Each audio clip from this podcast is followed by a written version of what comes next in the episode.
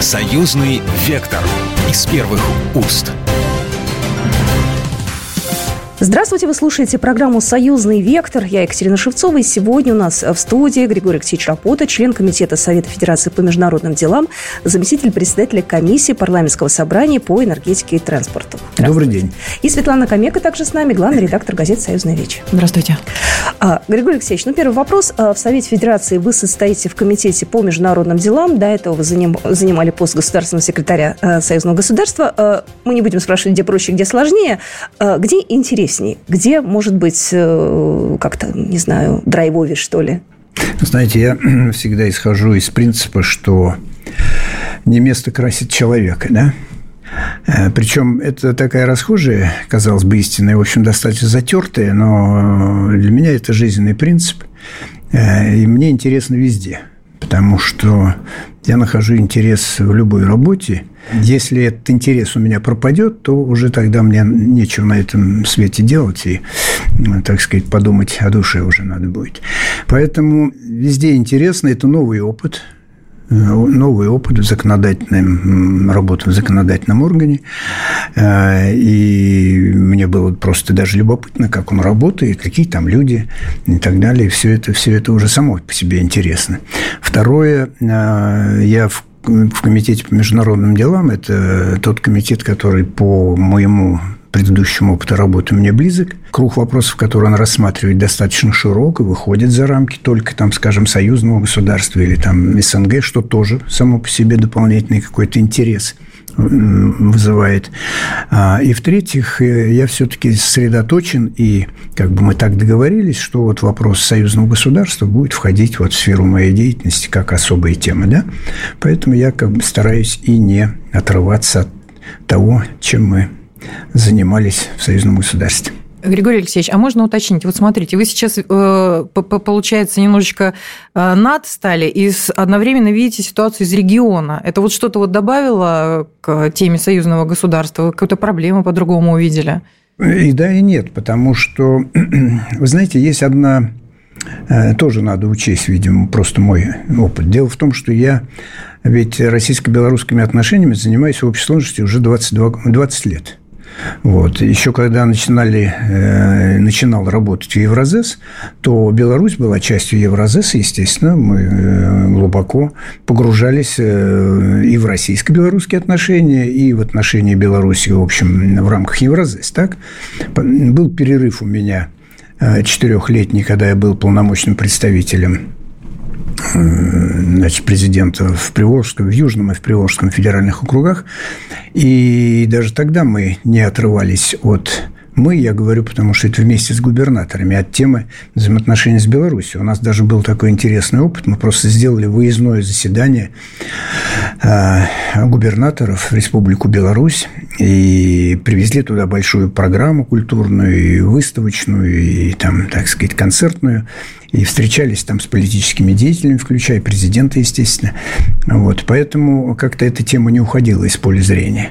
И поэтому, когда я вернулся в постоянный комитет, тут как бы для меня принципиально ничего нового не было, только надо было вот заниматься этим уже вплотную. Вот. И сейчас, в общем, это сохраняется. Поэтому работа регионов и взаимоотношения регионов с Беларусью – это...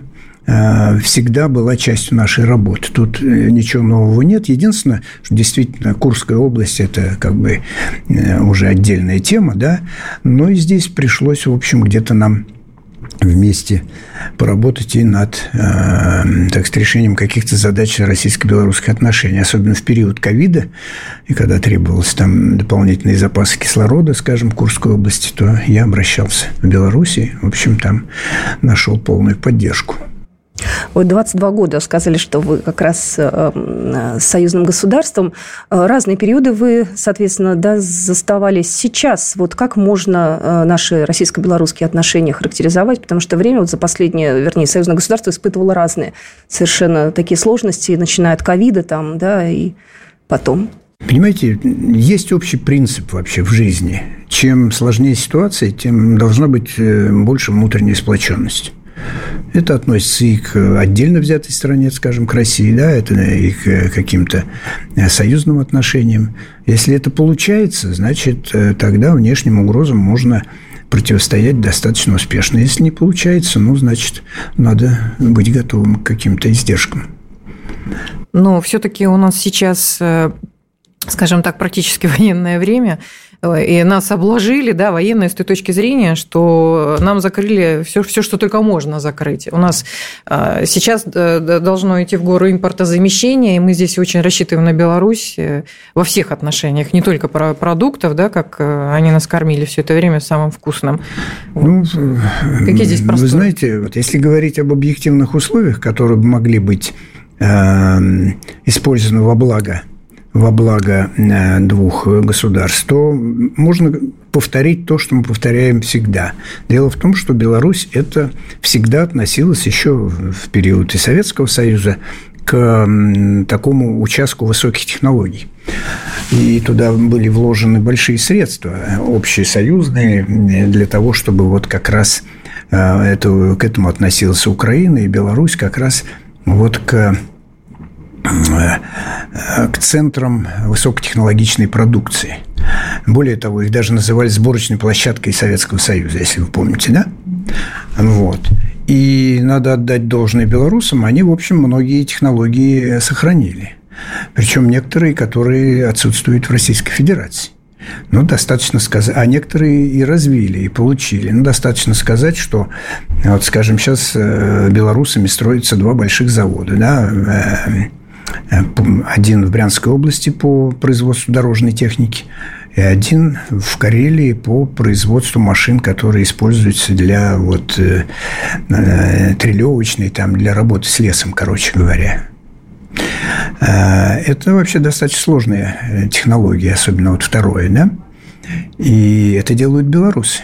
И они это делают просто потому, что у них это, так сказать, технологически все очень развито. Причем занимается этим строительством частной компании. Понимаете? Поэтому вот, пожалуйста, вам плюс от наших взаимоотношений. Да? Сейчас белорусы, скажем, у них существует уже года три очень хороший завод. Он там... по новейшим мировым технологиям сделано это по производству плазмы, переработки плазмы крови и получению из нее соответствующих препаратов медицинских. Ну, в частности, такие препараты, которые лечат заболевания крови, там гемофилия и остальные.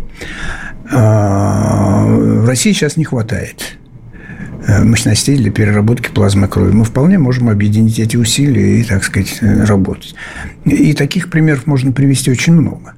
Вот. Понятно, что и Российская Федерация, она, так сказать, вносит свой вклад в экономику Беларуси. Скажем, если взять тот же БелАЗ и посмотреть, из каких элементов комплектуется, так сказать, вот эта замечательная машина, то вы увидите, что, скажем, электродвигатели – это российские, там металл российский, и вообще там мне называли там цифру чуть ли не шестьдесят процентов российских комплектующих, понимаете? Поэтому это взаимовыгодное сотрудничество, нам надо к этому именно так и относиться. Никто никому не делает подарков. Никто никого не, так сказать, должен держать за нахлебников. Это неправильно. Должно быть взаимовыгодное сотрудничество. Я думаю, что с Беларусью именно так это и существует. Вы сейчас заговорили о технологиях. Я вспомнила, увидела в новостях, говорили про спутники. Я увидела наз- наз- название знакомое мне «Канопус».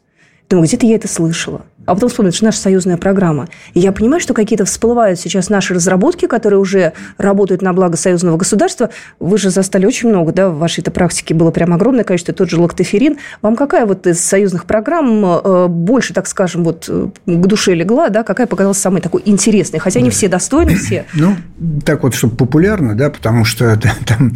Ведь есть два вида программ. Первое – это так называемые научно-исследовательские опытно-конструкторские работы по созданию нового продукта, нового, И вторая группа программ, она, так сказать, меньше значительна, но тем не менее, это совершенствование структуры региональной группировки войск или там каких-то э, инфраструктурных проектов пограничников там, и так далее. Да?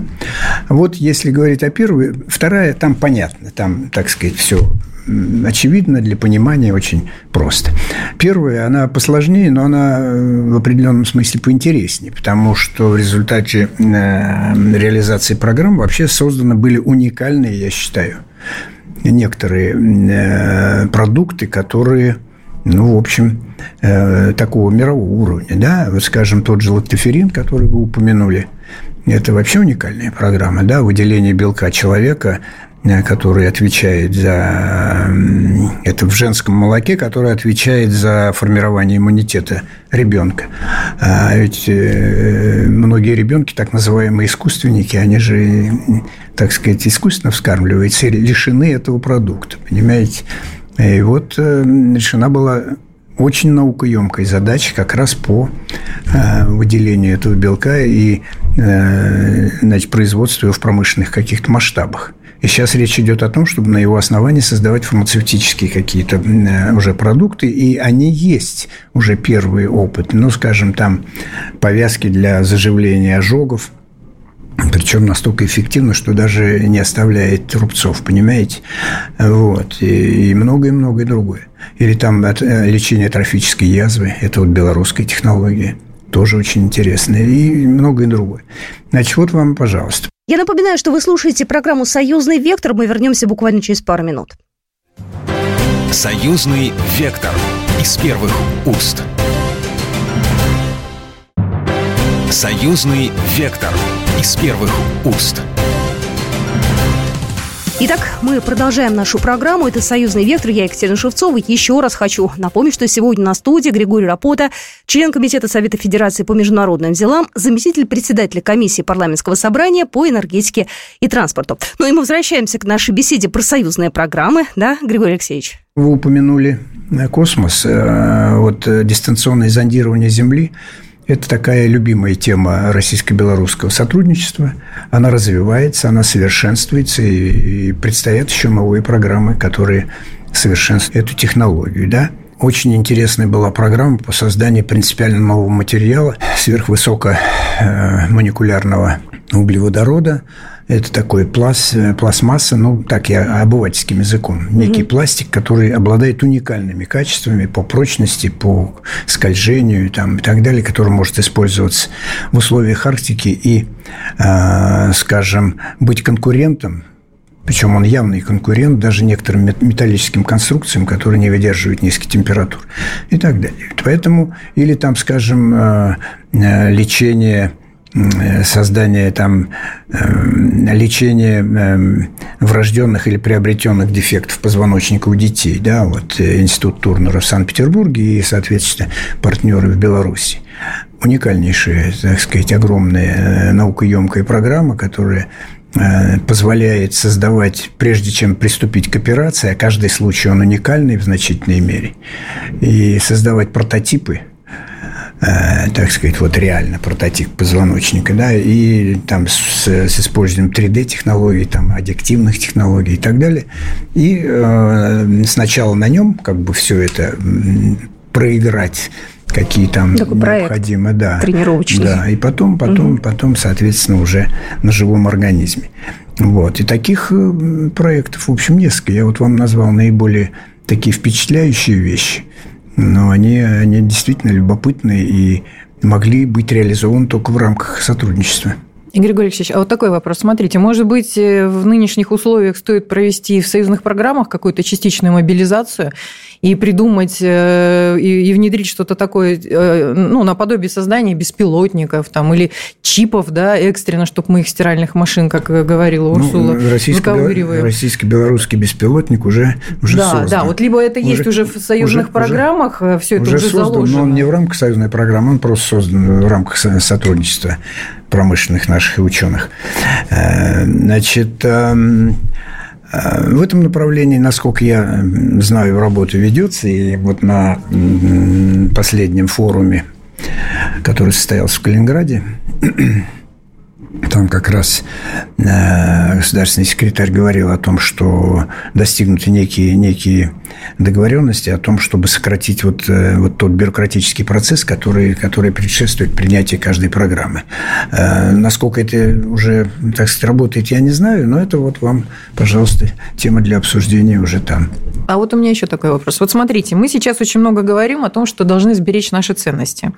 Но вот в сформулированном виде, да, из чего состоят эти ценности, мы как бы не, не, не до конца понимаем. Вот есть там мама, папа, они родитель номер один, родитель номер два, но это уже детали. А вот если говорить в общем. Это вообще интересная тема, понимаете? Это вообще должна быть дискуссия в обществе.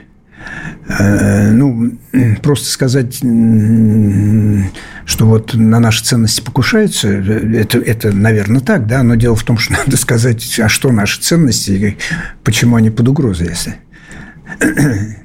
Значит, наверное, вот какой-то перечень, он может быть бесконечно долгим, он может быть там коротким, как ему угодно, но он все равно должен обсуждаться, да? Скажем, я, например, считаю, что высокое образование, хорошо развитое образование, это должно быть нашей ценностью. Я считаю, например, знание своей истории страны, это должно быть нашей ценностью. Именно знание. Понимаете, не на основе каких-то выкриков того или иного, представителей того или иного лагеря справа или слева, а именно знание. И я вам должен сказать, что, скажем, начинается это со знания истории своей семьи, если у ребенка, знание истории той деревни или того города, где ты живешь, той улицы, что там происходило в какие-то времена, понимаете? Потому что знание порождает понимание, а понимание порождает симпатию и любовь. А когда у тебя этого нет, ну, что ты живешь здесь, что живешь в другой стране, какая разница? Поэтому образование, скажем, отношение к человеку, к человеку. Очень серьезная тема, очень серьезная тема. Это отдельный вопрос, который требует вот... Именно человека, живущему вот в России, к другому человеку, живущему в России, и что для тебя является важным? То, что это твой соотечественник, соплеменник, с которым вы рядом живете, с которым вы рядом там, переживаете то и то, или чтобы у вас обязательно были одинаковые взгляды на все. Ну, одинаково не бывает. Значит, где предел этих, так сказать, вот, разногласий, да? И существует ли он, и должен ли он существовать. Это тоже вопрос для дискуссии, да? Вопрос социального обеспечения. Это ценность или нет? Медицина хорошая. Может быть, нам надо поставить перед собой цель, так сказать, сделать такую медицину, чтобы к нам все ездили лечиться со всего мира. И не только в Москве. А? И не только в Москве. Естественно. Потому что многие считают, что сконцентрировано все только в столице. Естественно, понимаете? Можем мы перед собой ставить такую ценность, что, как называем, комфортная среда обитания человека везде. Понимаете? Человек должен одинаково комфортно себя чувствовать и в Москве, и, так сказать, там в дальнем селе в Кировской области, да? Есть смысл об этом говорить или нет смысла об этом говорить? Потом, ценность. Мы что, должны надеяться на чудо или мы должны надеяться на труд? Мы должны уповать на Бога или мы должны уповать на человека, который должен создавать здесь, или на того и другого? Как? Потому что, вы понимаете, вот является ли, можем ли мы отнести к категории наших ценностей, традиций можем, несомненно, то, что мы вообще привыкли уповать на чудо. И все сказки наши, они именно об этом. Скатерть-самобранка, крошечка-хаврошечка там, да? Вот, значит, и про, про золотую рыбку, и про щуку, так сказать, и про... Это все, это все наша, это все наша суть.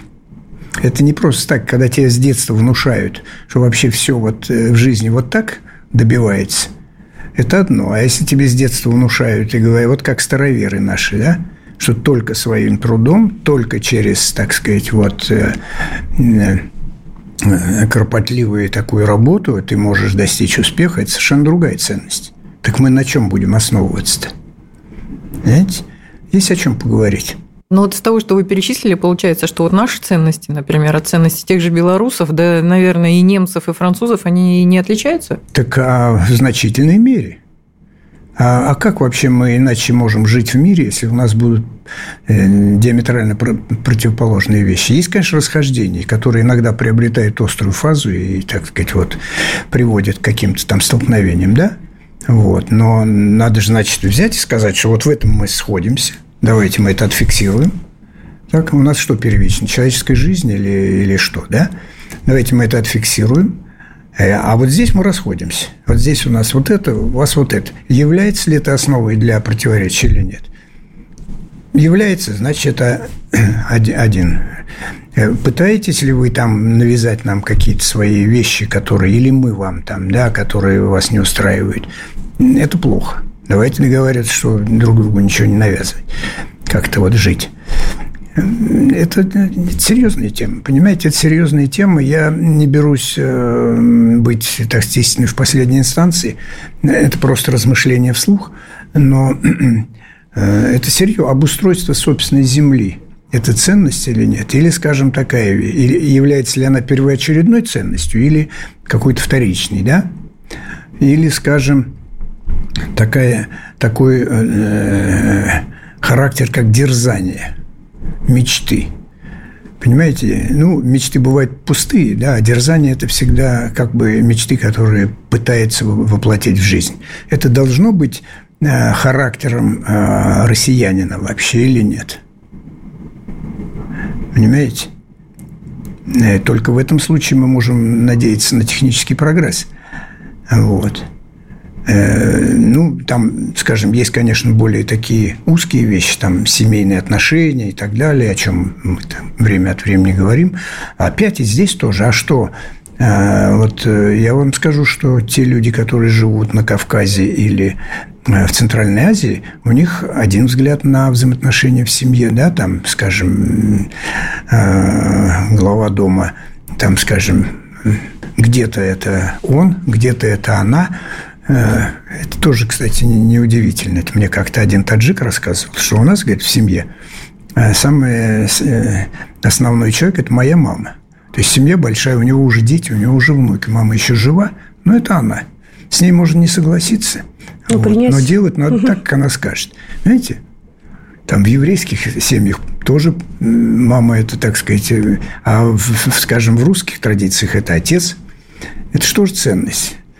Насколько она уязвима, насколько она, так сказать, вот, ее, по крайней мере, ее надо отфиксировать и потом говорить, покушение есть на это? Если есть, значит, плохо. Значит, мы тогда должны как-то вот давать этому отпор.